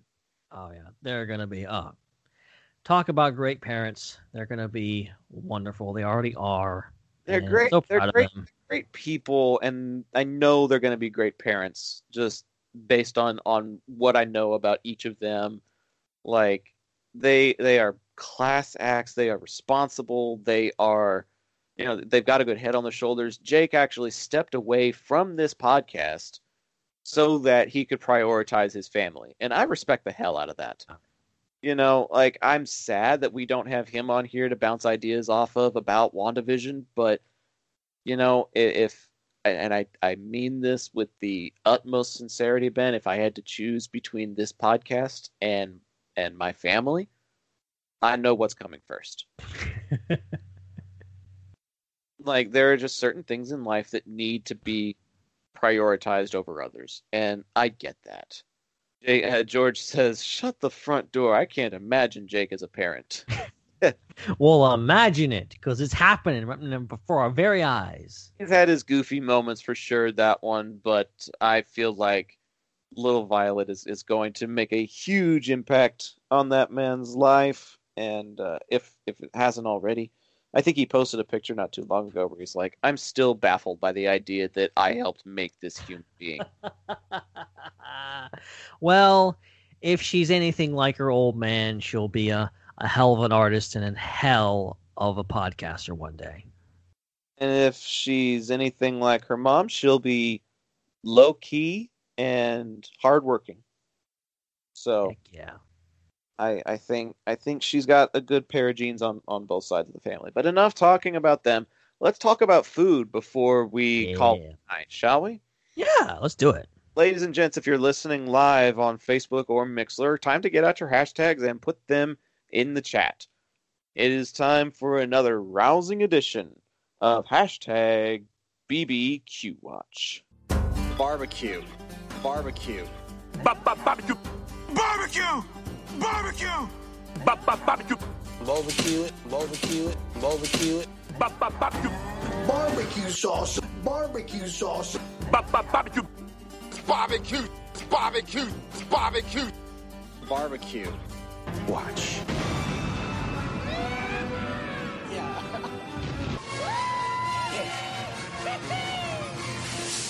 Okay, this one's all you, bud, because you Yeah. Really put Ben in parentheses in the show notes. Like, this is your show, bud. Let's let's let's do it. Well, yeah, I'll, I'll promise I won't take too long with this, um, because I could go on all night about this very topic. But I, I figured it was is good enough. It was a good time as any to mention this because something else, another superhero show that I've been enjoying lately that I was surprised by, is Superman and Lois. I don't know you guys know this, but I recently premiered on the CW, and I have been very vocal, especially on this show, about my uh, complicated relationship with the Arrowverse and all those shows, and the fact that I kind of gave up on them.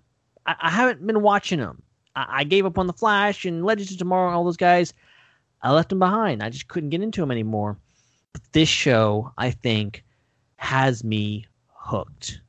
We're two episodes in, and it's really, it's as you know, kind of I think described in the trailers, it's you know Superman, an older Superman, and it's you know it's Tyler Hoechlin, and he's back, but he's obviously a bit older, and he has kids, and maybe those kids have powers, or at least one of them has powers, and you know they're they don't know he's Superman, and they're kind of dealing with that, and it's basically like it's a re-engineering of the mythos of Superman, you know, and and taking like his biggest problem isn't trying to stop Lex Luthor from blowing up the planet for the tenth time. It's it's it's him trying to connect with his sons and keep his family together. Like that's his biggest issue, and it's I've, I'm really intrigued by it, man. It's really good, and the reason I bring it up on on Barbecue Watch is that in the second episode of the series, don't give away too many spoilers for those who don't know, but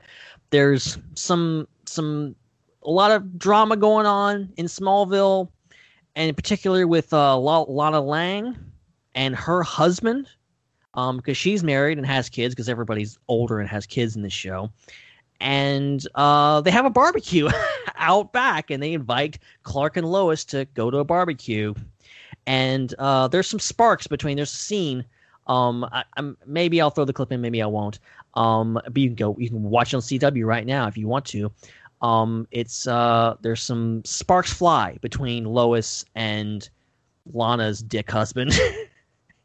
and uh, really, and uh, he's supposed to be like this renowned like barbecuer, and everybody loves his food. But you know, he kind of makes a crack about, oh, we don't have tofu here. Like this is this is real barbecue.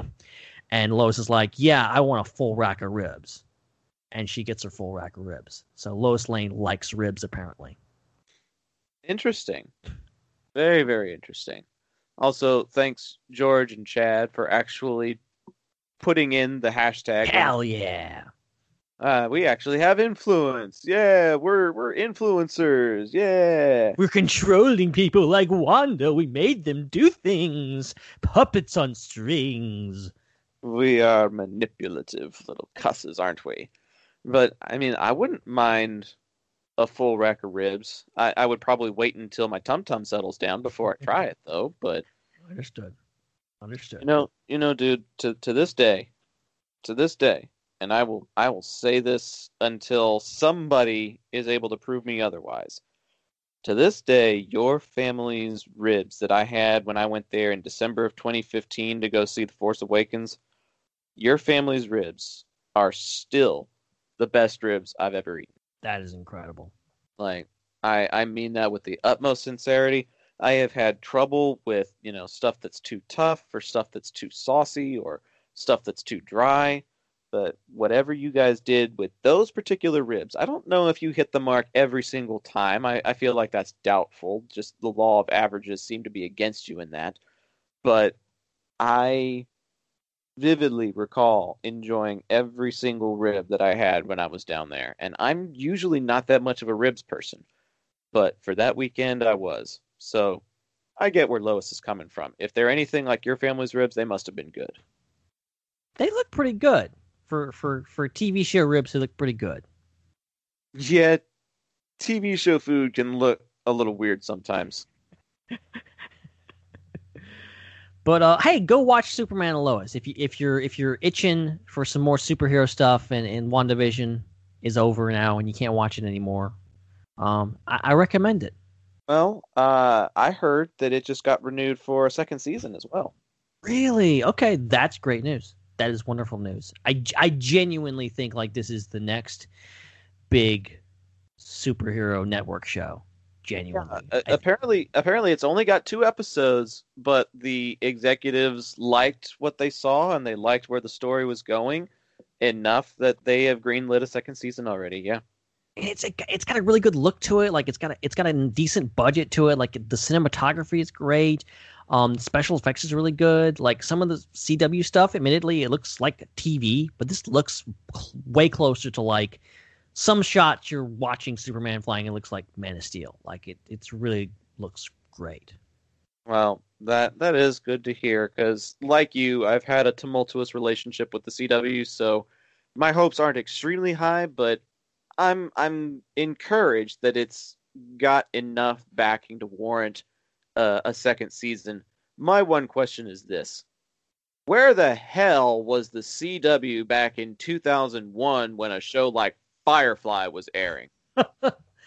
Why uh, the the just where is the justice in the world? Why why couldn't we have a, a Firefly cinematic universe?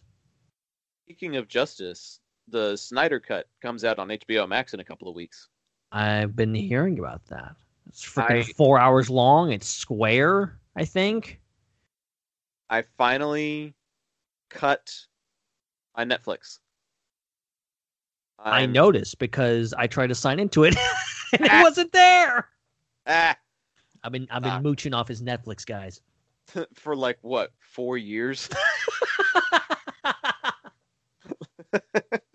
Every now and then, I'll get an email that says, "Did you just log in from Mississippi?" And I'll just be like, "Yes." Even though I'm definitely not in Mississippi. Oh man, that I I I can try and get you the the other login. I I feel like no, no, it's fine. This is needs to be my breaking point. I need to let go. Like Wanda. I can't keep hanging on. I gotta let it go. Also, how poetic was it that as she recedes the hex, it ends up finally converging on her house? Like, instead of it being on the courtyard, they go back home together as a family. They tuck the kids into bed one last time, and the kids fall asleep in their bedroom as the hex consumes them. Like, it's not a scary moment, it's a peaceful moment and I I really appreciated the storytelling there that was like, hey, we're gonna end this on a on a high note, but still a dramatic one. I I appreciated the heck out of that. You know, one question I do have that has nothing to do with it completely destroys the emotional aspect of this, but like why couldn't you just put a hex around that house and just keep it that way? Well, because then the boys would never get to go trick or treating. They would never get to go to school. She'd have to homeschool them or something like that. And we all know how those blasted homeschool kids turn out. Those kids are weird. Yeah, they're better off dead than getting homeschooled. I'm telling you, like they don't they just they don't get enough socialization and they turn out to be deadbeats and unsuccessful and socially awkward and all these other things that just a bunch are- of weirdos. that yeah, all these other stereotypes that are being thrust upon homeschoolers. I'm telling you, man. By the way, folks, if you don't know the context of that, Ben and I were both homeschooled. we're allowed to make those jokes. There's some homeschool kids out there listening that's going like, "Oh my god, how dare they?" they're turning this off. Who is it that, that makes those, those types of homeschool jokes? Is it Blimey Cow? Blimey cow, they're all like homeschoolers. They like They make homeschool all- jokes. They were all homeschoolers making homeschool jokes. I, okay, quick story time before we call it a night. Um, my my girlfriend met my family last week. oh. And as a way of like initiating her into the family we spent like an hour looking up silly songs with larry on youtube and putting them on the chromecast oh my gosh. and at one point the entire room was singing along to mr lunt's his cheeseburger except for her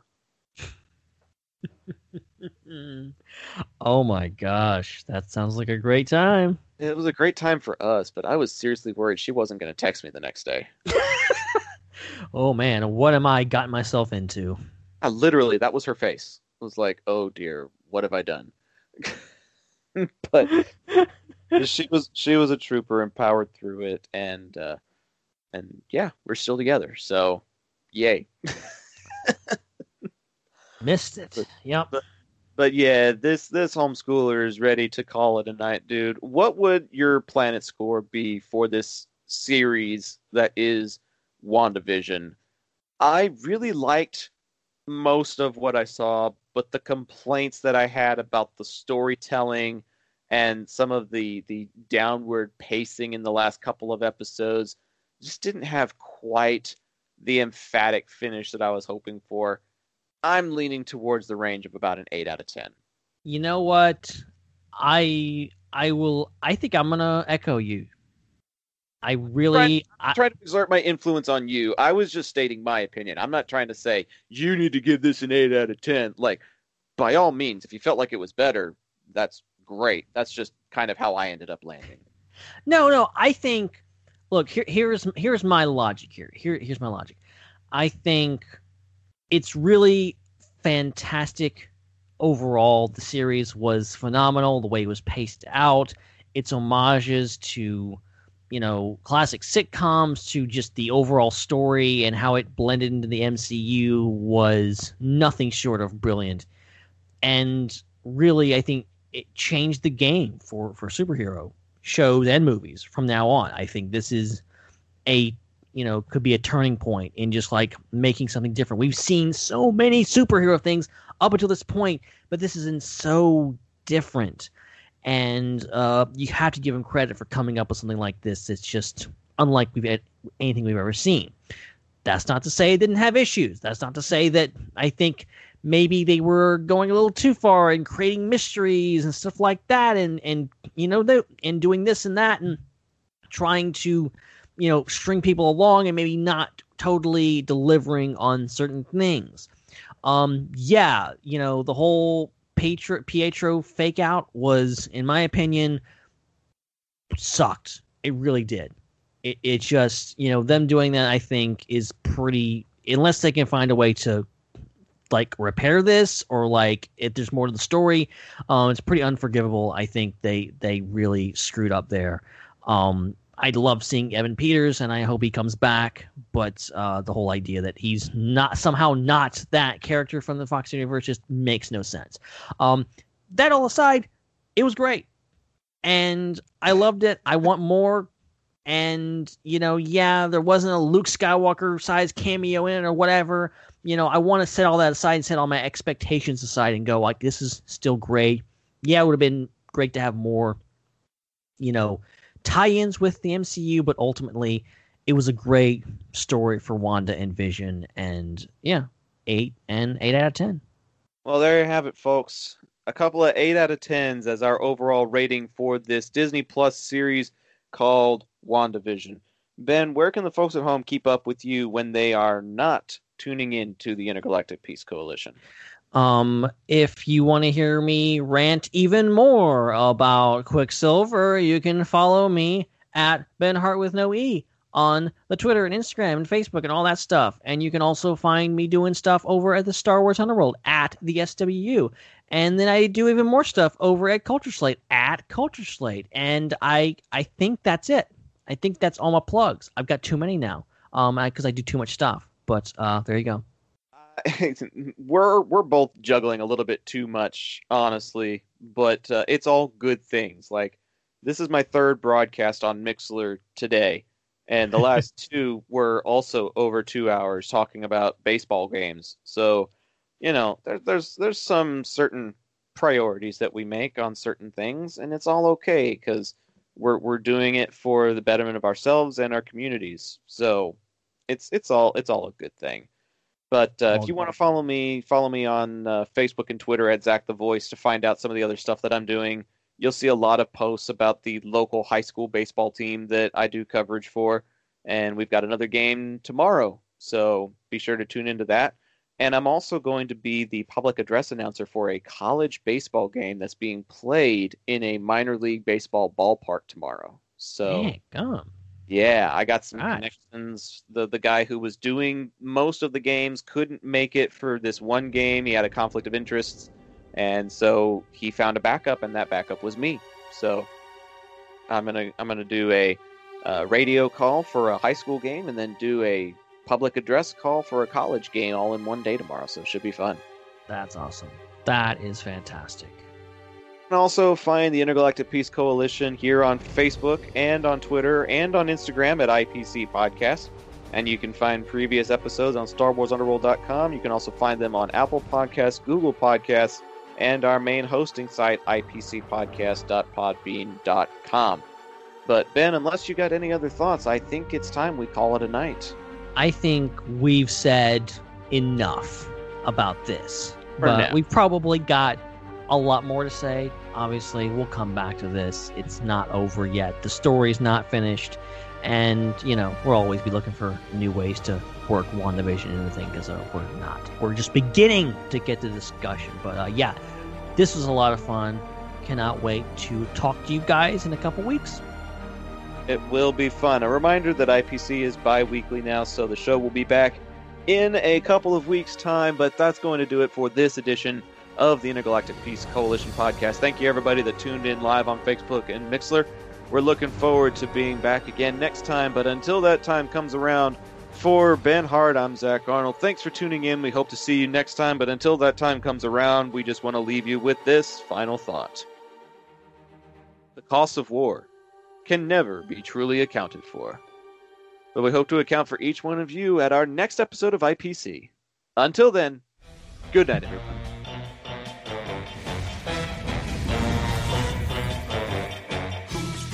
Messing up everything. It's been Agatha all along.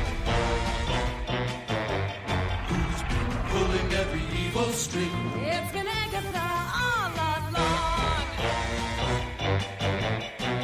She's insidious, so perfidious that you haven't even noticed. And the pity is, the pity